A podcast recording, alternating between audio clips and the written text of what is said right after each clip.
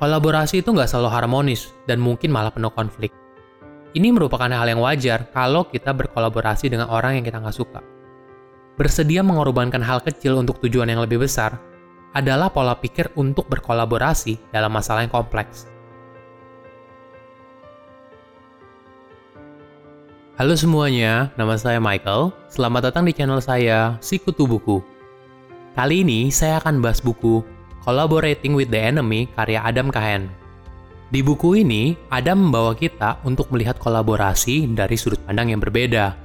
Untuk menyelesaikan masalah yang kompleks, kita tidak bisa hanya berkolaborasi dengan orang yang sepaham. Tapi ada satu masa, kita harus bekerja sama dengan orang yang bertentangan dengan kita, yang tidak sepaham, demi tujuan yang lebih besar. Saya merangkumnya menjadi tiga poin penting dari buku ini. Yang pertama, kolaborasi itu nggak harus paham. Kolaborasi sudah jadi sebuah kata kunci untuk hidup bersama di dunia. Hal ini termasuk juga berkolaborasi dengan orang yang tidak kita sukai. Contoh nih ya, kita kan banyak nemu di dunia kerja, di mana kita harus bekerja sama dengan orang yang kita nggak suka, demi kepentingan yang lebih besar yaitu kebaikan perusahaan. Tapi sebelum bicara lebih jauh soal kolaborasi, ada hal penting yang harus kita pahami terlebih dahulu, kita tidak bisa bertanya gimana sih cara kita kolaborasi sampai kita sadar kapan harus berkolaborasi. Intinya adalah, kalau kita nggak tahu tujuan besar yang mau kita capai, pasti sulit buat kolaborasi, apalagi dengan orang yang kita nggak suka.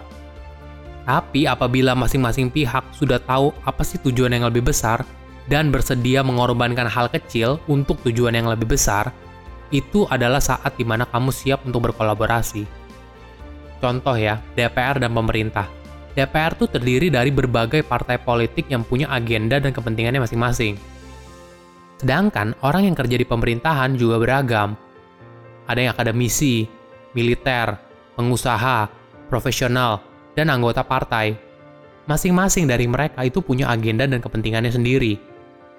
Tapi agar Indonesia bisa makin maju dan makin sejahtera, masing-masing orang harus sadar tujuan yang lebih besar dan bersedia mengorbankan kepentingan yang lebih kecil.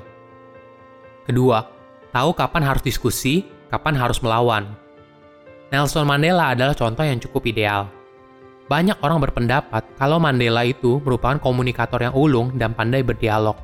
Karir politiknya Mandela juga cukup unik. Sebelum dipenjara, Mandela tuh merupakan otak di balik demonstrasi ilegal yang menentang apartheid, hingga akhirnya Mandela menjadi presiden di Afrika Selatan. Nah, kesuksesan karir politiknya didukung dari kemampuan Mandela yang bisa menyeimbangkan antara dialog dan perlawanan. Mandela sadar betul kalau misalnya melawan terlalu keras, resikonya akan menghancurkan apa yang berusaha dibangun. Sebagai contoh, ketika dia berdiskusi dengan pemerintahan minoritas kulit putih, pada saat transisi kepemimpinan di Afrika Selatan, Mandela selalu mengingatkan kepada timnya untuk tidak terlalu agresif, karena itu bisa merusak segalanya. Tapi ini bukan berarti Mandela jadi penurut ya, Mandela selalu mengupayakan dialog, tapi tidak akan berkompromi pada prinsip yang dianutnya, seperti demokrasi, kesetaraan, dan kebebasan.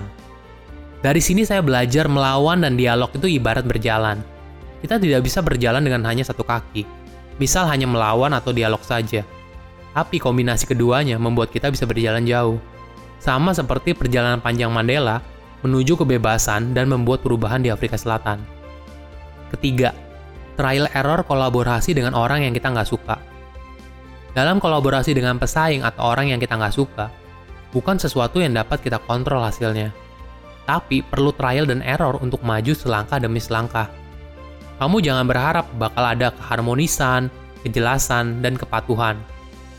Melainkan kita harus mengantisipasi munculnya konflik dan trial error untuk mencapai kesepakatan. Dalam masalah yang kompleks, kita tidak bisa menyesuaikan dengan lawan kita, tapi kita membuat kesepakatan dengan mereka. Sama halnya apabila kita mengajukan sebuah ide. Kita harus berani bereksperimen dan menerima banyak perspektif. Kemudian, maju selangkah demi selangkah sambil melihat bagaimana reaksi masing-masing anggota.